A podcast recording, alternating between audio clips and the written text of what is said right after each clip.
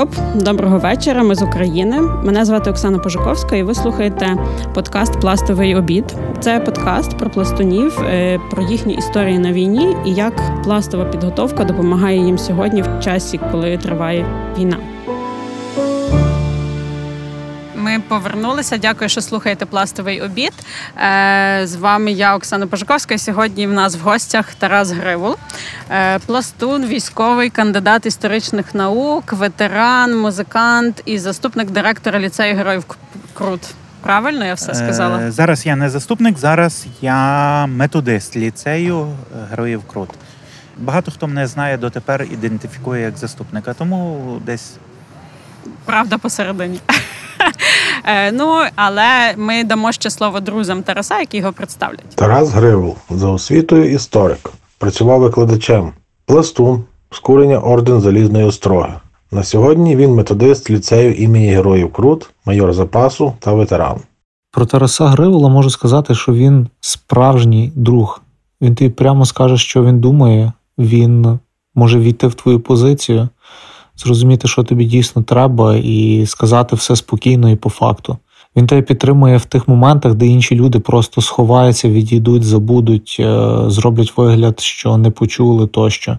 Тарас сильний, Тарас творчий і Тарас справжній друг.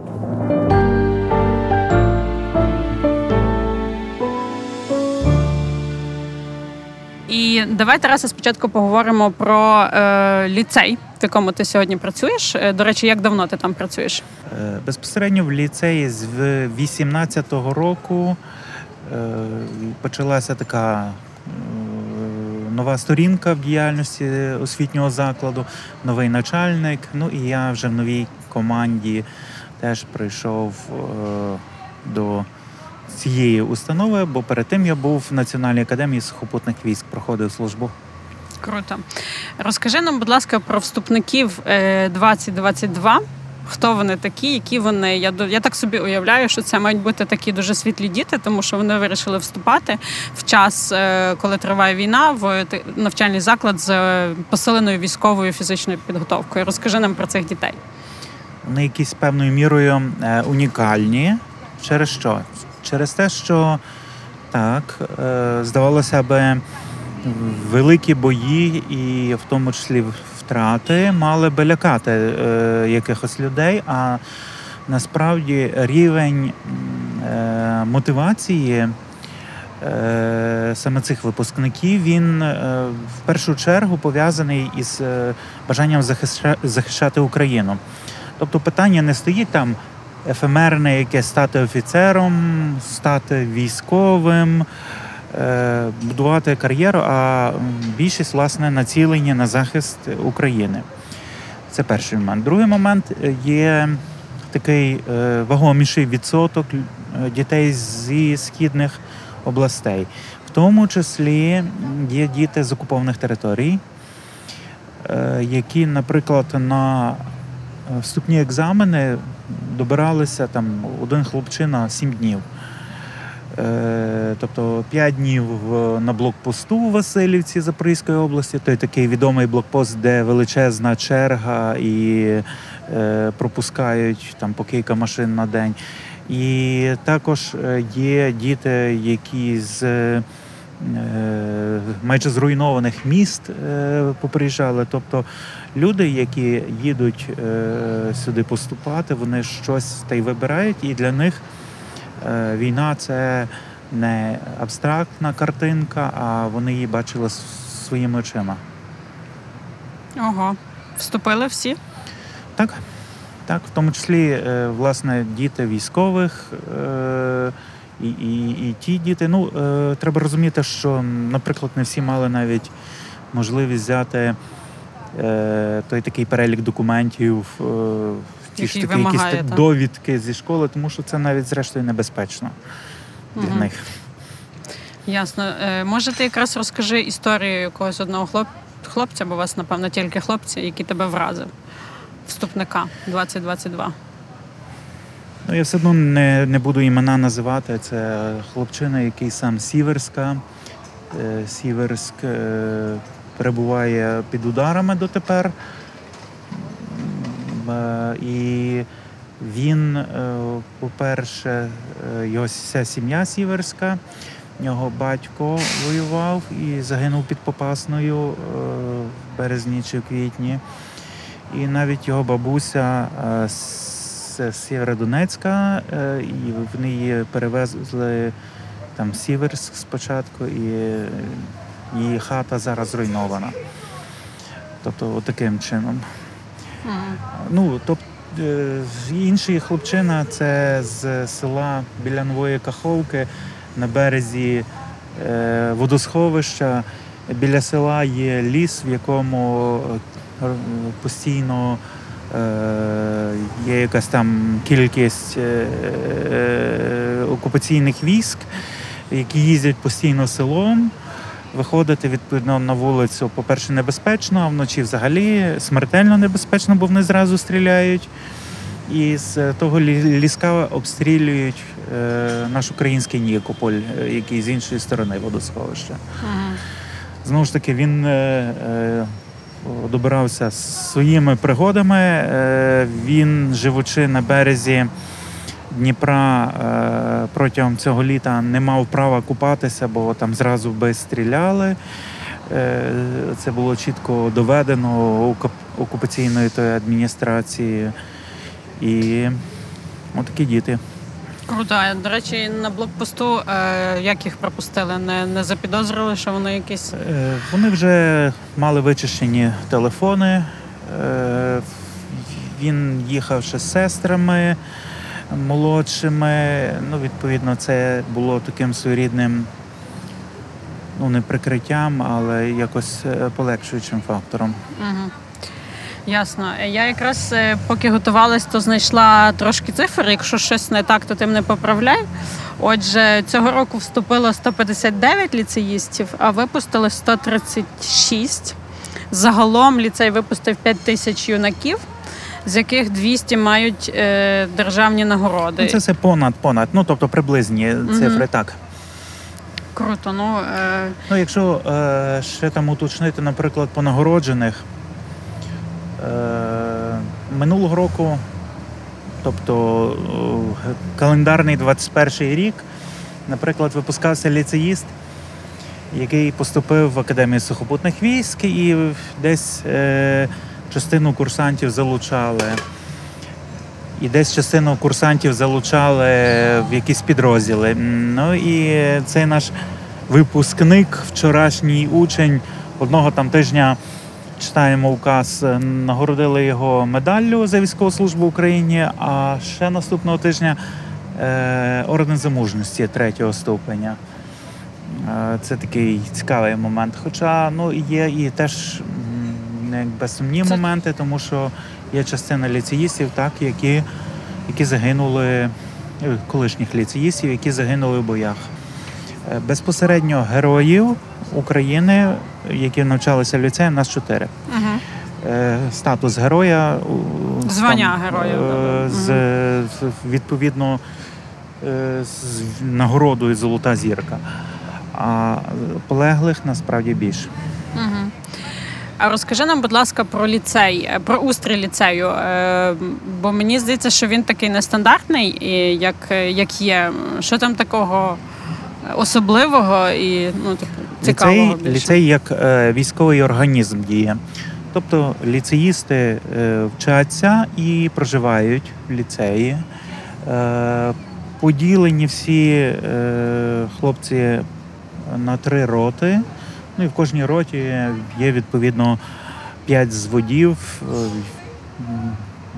які є аналогами класу навчального. І е, відповідно кожна рота має свого ротного, своїх офіцерів-вихователів, які займаються в них вже в позаурочний час. Фактично там до обіду вчителі-предметники, а далі вже починає бути військовий вишкіл. Так, ми пишемося в дворику бізнес-хабу на Шатероставелі 12. Е, Ми дуже часто тут пишемося, дякуємо е, бізнес-хабу, але трошки шумно, то перепрошуємо. І е, отже, е, кожного року випускається приблизно 5 взводів. е, ліцеїстів, які далі поступають у військові якісь вузи, або, можливо, там в систему МВС, тобто там Національна гвардія, прикордонники, е, безпека життєдіяльності, якась економічна безпека, всі, всі, всі такі структури. Е, Буває ще там, е, наприклад, Служба безпеки України також. Але саме життя хлопців, от в навчальному закладі, окрім того, що вони там живуть, я так розумію, харчуються, поділені по ці роти, чи вони мають якісь такі, я не знаю, військові ну, не заняття, а Ну, як в, них, в них повністю військове життя. Тобто е, сплять е, відповідно то, що називається військовою термінологією в кубриках. Е, тобто кімната на півзводу е, або там на відділення е, скоро буде. Е, вранці підйом і така ну, стандартна, е, стандартний розпорядок дня, е, як там ранкова зарядка, ранковий огляд, відповідно. Там прибирання в кімнатах, підготовка до занять, сніданок, і потім з водами йдуть на заняття. Після обіду в них така специфіка є, яка в школах не трапляється. Е, Заняття в них е, називається самостійна підготовка. Тобто, фактично, вони готуються до е, наступного дня, мають консультації, роблять домашні завдання. За цим слідкує офіцер, десь вихователь, який може і перевірити, якісь там ключові речі посилити. Ну і таким чином в них це відбувається до е, майже вечора, до 18-ї години, і далі починається в залежності, хто що має вибране. Або спортивні секції чи певні гуртки, або вільний час, або якісь е, можуть бути ще додатковіші заняття. Е, Про жінок в ліцеї Е, знаю, що їх нема.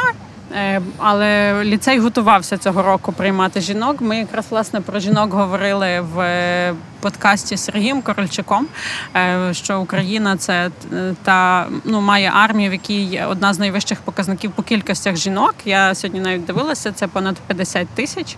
Ем, Коли будуть жінки, дівчата в, музеї в ліцеї? в ліцеї. Все залежить від матеріальних можливостей, оскільки сам по собі ліцей один з перших в Україні, який створювався. Відповідно, вся база матеріальна е, не була там, е, призначена для того, щоб набирати дівчат.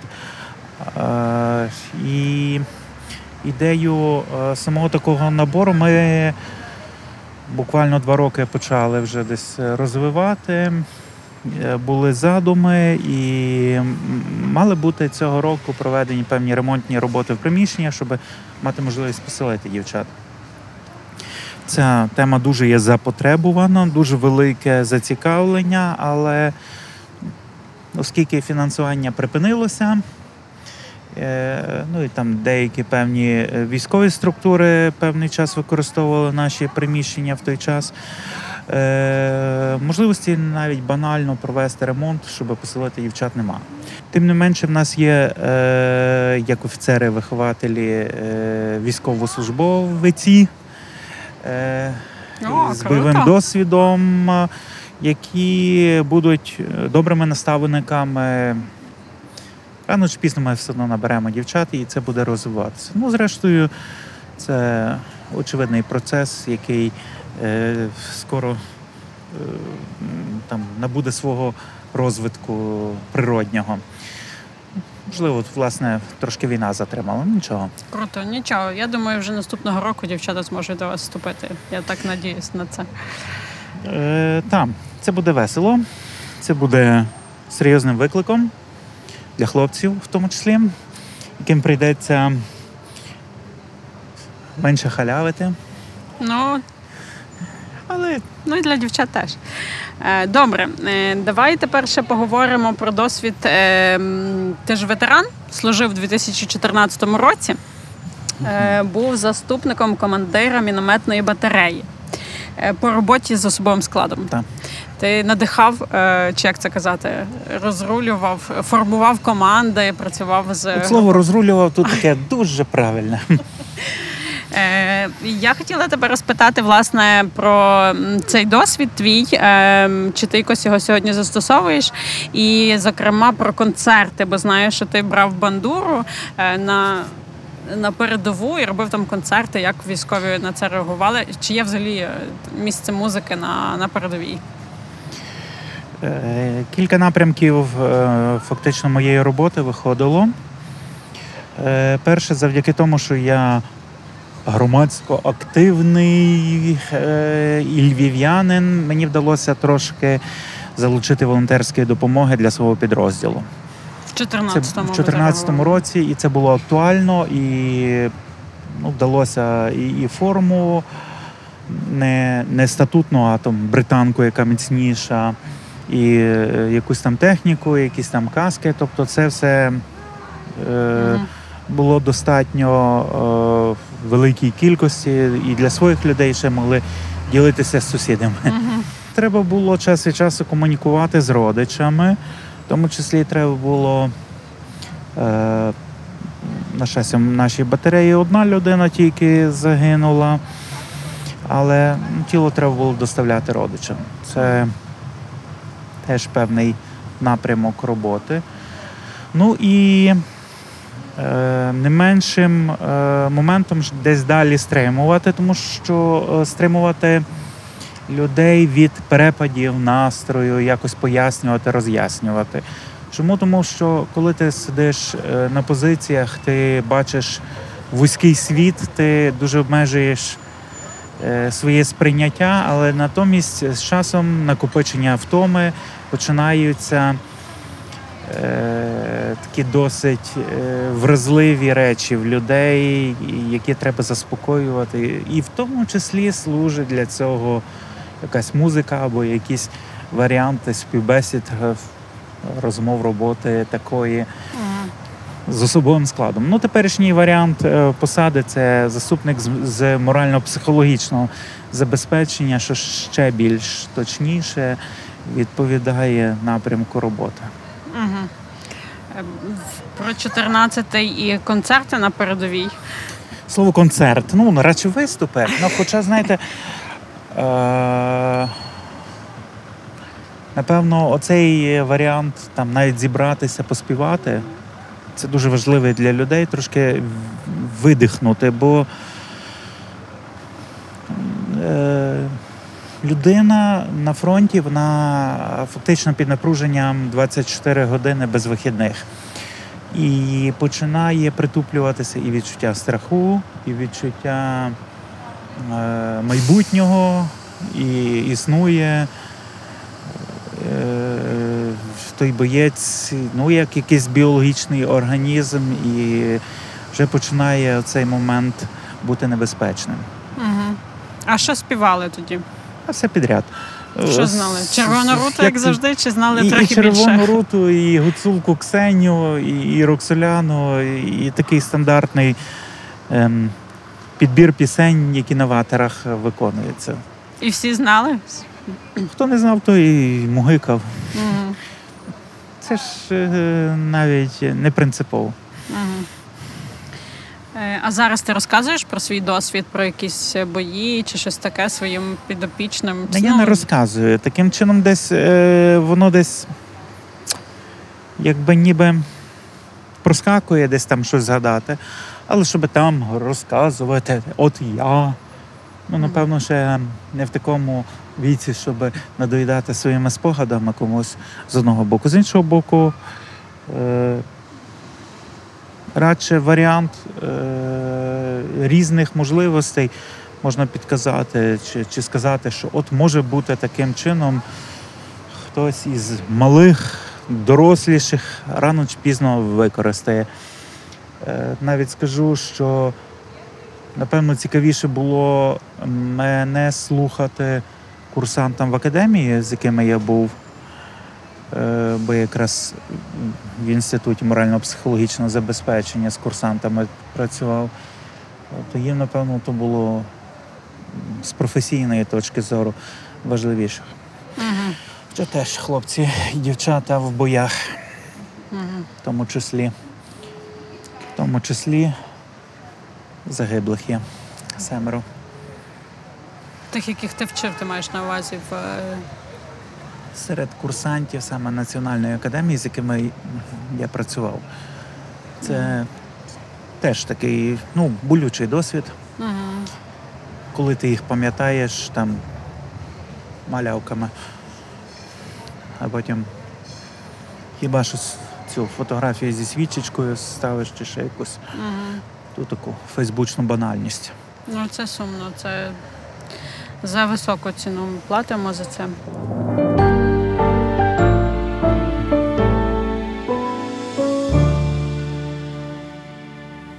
Але я би хотіла, знаєш, е, про 14-й згадати. Може, ти би поділився своєю якоюсь історією, щоб наші слухачі побачили тебе більше як вояко теж. Це якось взагалі не, неправильно розказувати, які, як я танки гриз і, і всякі такі речі.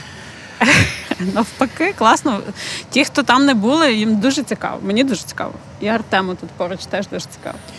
Насправді все дуже е, для мене виглядало якось звично, тому що м, пластуни зрозуміють, це виглядає як табір.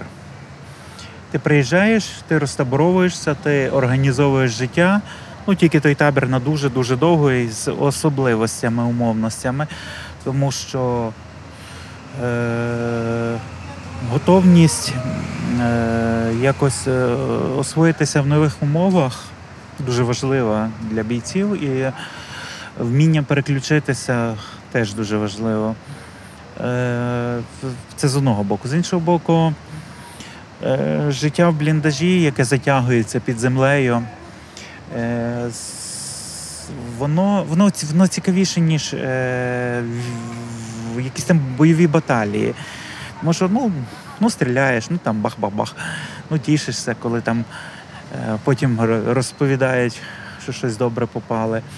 З іншого боку, навіть е, працювати великою кількістю мін, е, щоб десь просто накривати ту певну е, територію чи напрямок, щоб ніхто звідти е, не ніс якоїсь загрози хлопцям, які поруч. Це, це важливо, але ну, це сприймається як належне. Е, бо завжди є додатковіші моменти, як там в Авдіївці на День прапора, 23 серпня. Е, приїхали журналісти з громадського, е, і ми е, організовували там вивішення прапора на, на високій вишці, як е, боєць поліз вгору туди. Потім трохи в нього руки боліли, щоб, щоб злізти назад, ну але не прийшлося його ловити. Або як е, перед Великоднем самим е, вдалося нам залучити е, в передвеликодню п'ятницю, Страсну п'ятницю, оця Любомира Яворського, який приїхав там десь з Бахмута, ну тоді ж Артемівськ, до нас на позиції з плащаниці, їздив і плащаниця, яка розкладалася на капоті автомобіля. І е, Великодня літургія святкова в нас у нашому яру, в якому ми базувалися. Е, Ця Великодня літургія служилася не в неділю, а в суботу. Угу. І ми мали ну, вже суботу, Великдень. Е, Це неповторне враження, і як ми ті пасочки складали в каски. Угу. Ну, хрону, звичайно, не було, то відповідно магазинні пачки з хроном. Е, ну, всі, всі такі обставини. Або як е, полювали весною е, після зими, всяка живність вилазить, в тому числі змії, які лізли в бліндажі. Ну, змії не поясниш, там не можна лізти, особливо як то гадюка. Угу. І потім ми, ту, Пастки ставили чи що? ну, ми їх е, ліквідовували і споживали. Ага. Також такий Смачна? Кислява. Е, теж якихось там равликів ловили. е, що- щоб такі речі десь мати. Хоча е, дуже багато різних, е, власне, таких небойових спогадів, вони веселіші. Як е, копали бліндаж і, і на, надибали половецьке поховання 11-12 століття. Правда, хлопчина, який копав, він такий сильний, тільки не дуже розумний і, і, і переляканий, бо той, той меч, який там був е, розбив, розвалив. Угу. Е, в цікавому місці, де за 10 метрів від е, того поховання окоп, в якому е, патрон німецький 42-го року. І таке поєднання е, фактично мало що не 900 чи 800 років різних е, бойових зіткнень. Е, Чи можна згадати про неймовірну природу і дикі крики фазанів е, весною, і, коли там півні фазанячі між собою десь там воюють е, на- дорогах. Е, нас же ж тут на заході нема фазанів. Мгм. Така дивна, Індики. дивна, та, е, дивна птаха. Такі всякі речі, або коли в Авдіївці копав один наш розрахунок бліндаж, ну і надибав мінометну міну з 40-х років, ну теж воєнну, ще Мгм. збережено. І неї додому завіз. І Ну, це на- небезпечно, не повторюйте такого. Ніколи такого не робіть, особливо е, якщо ви не знаєтеся на тих речах. Ну, але мінометники вони трохи спеціалізуються краще. Мгм. Найцікавіше, коли е, поліцейський блокпост там суворий був, і все вони дивилися, і пес нюхав. А біля лобового скла лежить міна, абсолютно не стріляна. І І не вони побачили. питаються, що це таке. Кажу, міна. Мгм. Воєнна ще ми знайшли. Ух ти, цікаво. Та й пішли собі. Е, ну, кажу про спеціалістів, про неспеціалістів. Ясно. Ну слухай, це дуже класні історії, тому що я такі чула, от зокрема про Великдень, як ти розповідав. Була на пластовому таборі в 2002 році, який називався Заграва. Ми ходили стежками УПА.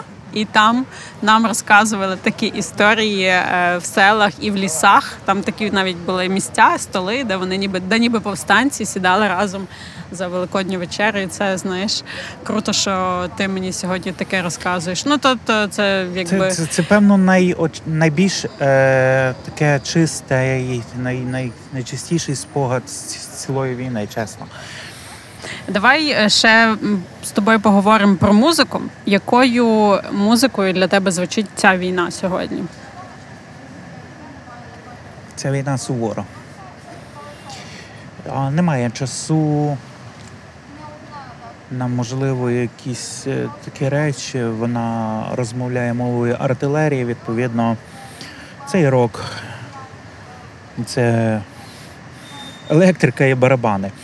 Напевно, тому о, десь лягло мені моя участь в проєкті Пісні війни, е, який в 17-му році, якщо 16-му, не боже пам'яті, зініціювала Галя Гузьо і записали. Нам вдалося записати е, спочатку нашу пісню, а потім вона вже організувала цілий альбом, е, в якому залучила власне професійних відомих артистів і бійців. І таким чином цілий альбом був складений. Його Е, можна десь послухати? Він є в інтернеті е, в вільному доступі, пісні війни, і одна із пісень е, певною мірою про мене. Це Мгм. пісня на слова моєї дружини Оксани.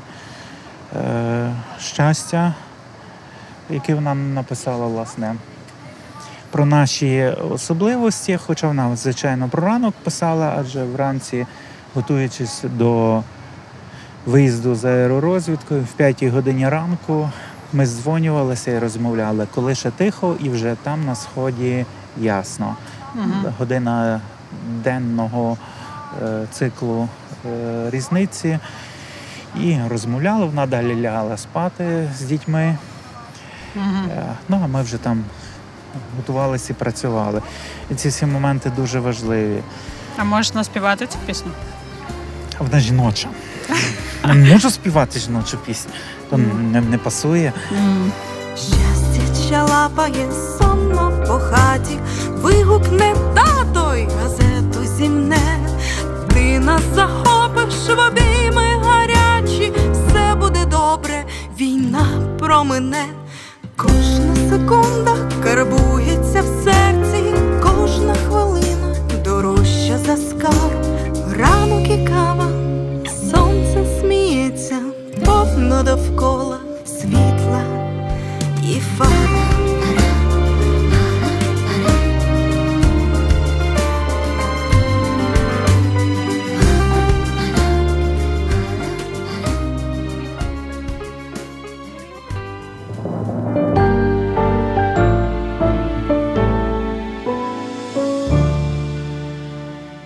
Давай тепер про пласт.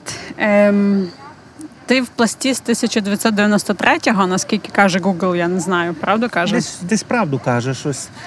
Е, навіть я щось так починав юнакувати, е, достатньо будучи свідомим, тому що довгі роки я е, не мав вільних днів, оскільки займався бандурою, там паралельно в двох фактично школах. Е, в капелі Гамалія, де я був серед перших е, хто там набирався, і відповідно музичній школі. І займало воно достатньо багато часу. Плюс ще почалося національне відродження. Відповідно, ми часто концертували на всяких установах, е, виступали. І в результаті вже десь закінчилася моя бандура. З'явився час, я пішов пластувати, пробувати пластувати. Хоча 90-ті роки трошки інакше виглядали. Так, цікаво, власне. А коли ти склав свою присягу, і чи ти пам'ятаєш, де це було? За яких обставин розкажи історію своєї присяги, свого пластового обіту. 13 жовтня, або може то вже було 14-го. От години не пригадаю, але це було на горі Лисоня в 94-му році. Круто. Це була якась ніч, алярм. Це була як теренова гра е, на Лисоні. І так, це, це було якесь таке достатньо незабутнє враження. Але що це була за тернова гра? Що це була за історія? Теренова гра хто, хто тебе Лисоня. за мотивами, я так розумію, боїв на Е, Лисоні. Так, так. Е, Зі зв'язковим тодішнім їхали двоє людей з курення. Мгм. Фактично нашого так певною мірою цільово під, під заприсяження. Ага, ясно. Що за курень? В якому ти юнакував? Е, тоді це вже були полуботки. Угу. Пізніше я е, доюнаковував в е, курені Пилипа Орлика. Ясно. Е, розкажи ще тоді ем, про е, пластові акції, якісь твої улюблені, чи якийсь табір, може, в тебе є. Мушу навіть признатися, отут, коли ніхто не бачить, але всі чують. е, В силу цієї обставини я не був е, учасником на жодному пластовому таборі. Ого! Так життя склалося, що я зразу був в старшині. Угу. А потім я попав е, в таку масонську ложу, яка називається Виховники новацтва. Виховники новацтва це ті, що працюють з дітьми від 6 до 11 років. Це святі люди, я би сказала. Е, Це дуже складний Це, для це мене. люди. ну, бо, зрештою, так, це діти, які вимагають постійної уваги. Це більше відповідальності на виховнику лежить, ніж е, на звичайному виховнику. І він може собі дозволити там певний час з ними попрацювати, а далі вони вже самі навчаться. Тому що все одно це діти.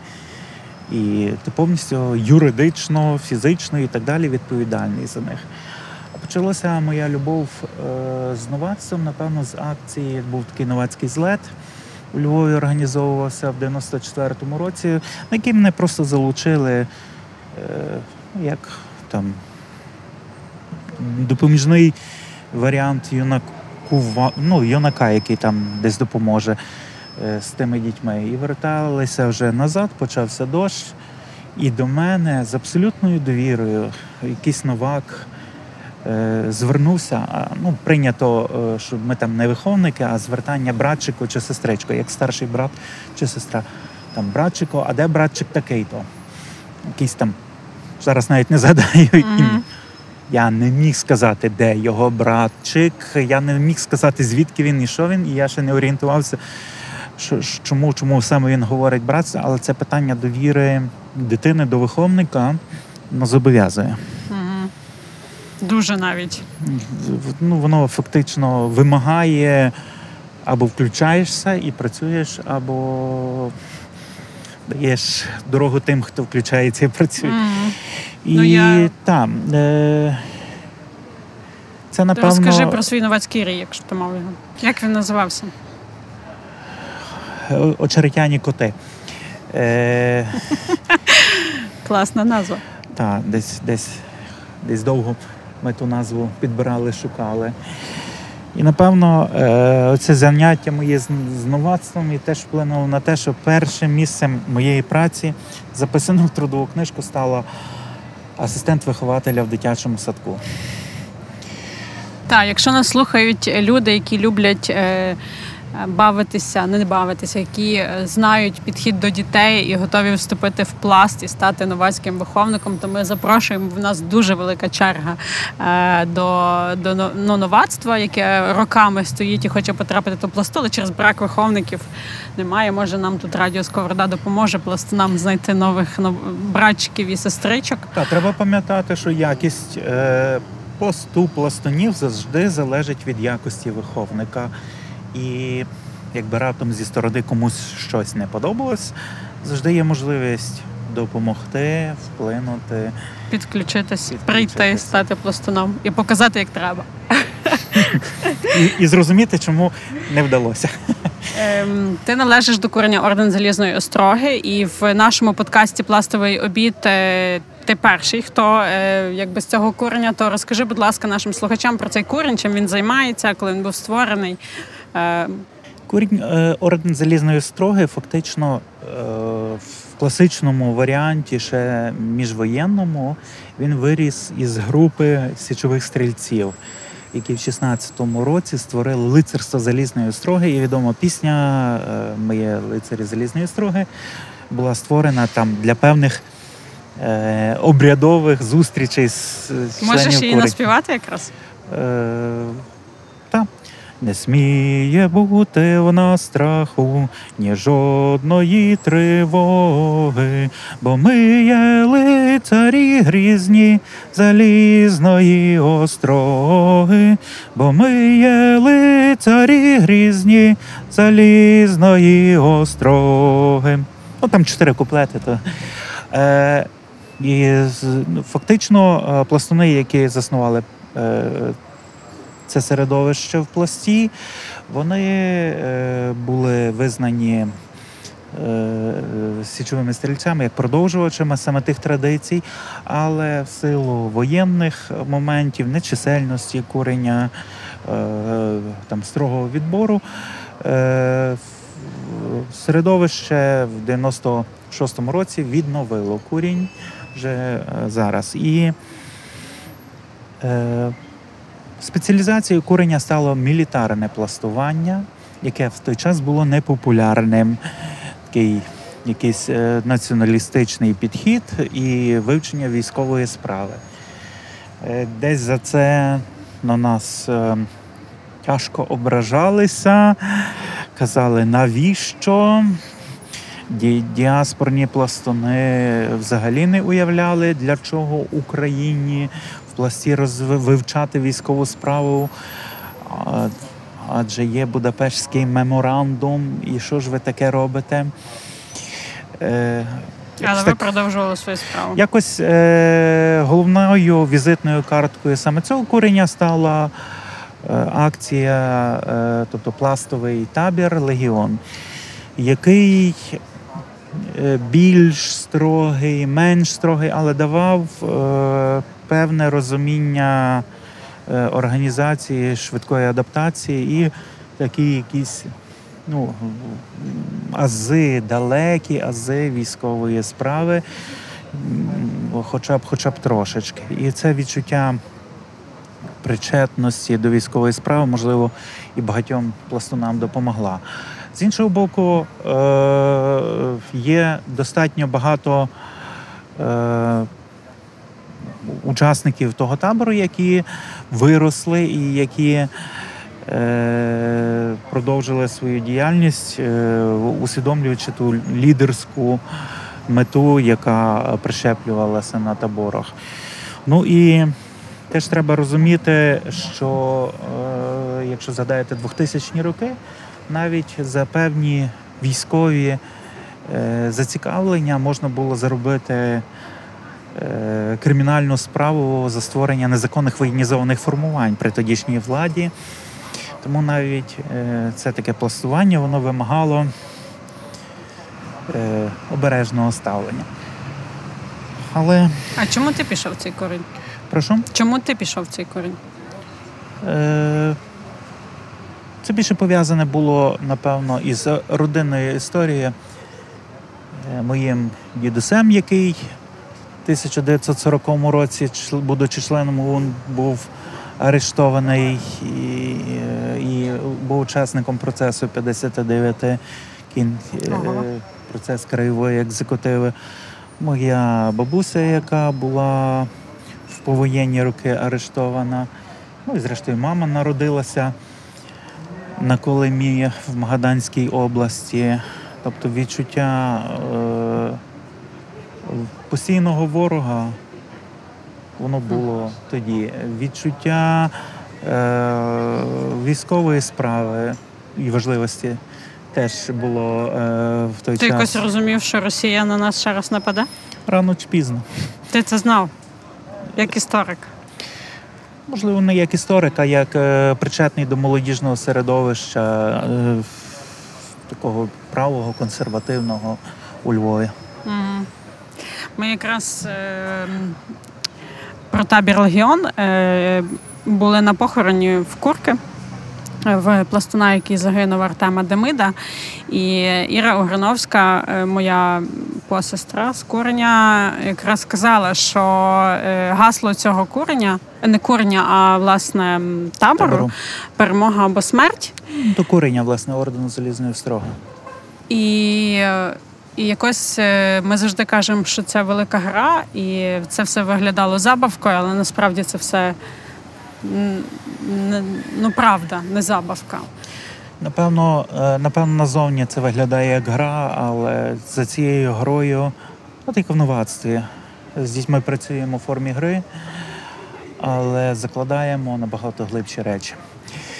І теж такий ну, варіант пов'язаний, ну, напевно, з розумінням свого місця в суспільстві, бо це більше розмова про Майдан, а не про е, військо. Коли я їхав на Майдан, незважаючи на свою там активну участь у помаранчевій революції, я не їхав бути командиром на перших ролях чи потім користатись того.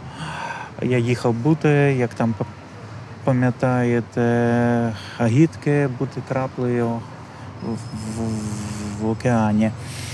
Але все одно там довелося бути свідком багатьох ключових подій, угу. в тому числі на інститутській 20 лютого. Угу. Дякую дуже тобі за те, що ти прийшов сьогодні, розказав свою історію, і за те, що ти служив і служиш українському народу, і за те, що ти пластував виховував молодь, і що продовжуєш виховувати молодь в стінах е, чи не в стінах ліцею. І ми на цьому завершимо. Так що я зразу кажу тобі дякую. Е, прошу наших слухачів підтримувати Радіо Сковорода, заходити на платформу Йоко і кидати туди донати. Е, і бо незалежні медіа теж потрібно підтримувати. Не забувайте, ну тобто я впевнена, що ви всі донатите на ЗСУ, продовжуйте. Е, а тобі дякую, слава Україні. Героям слава.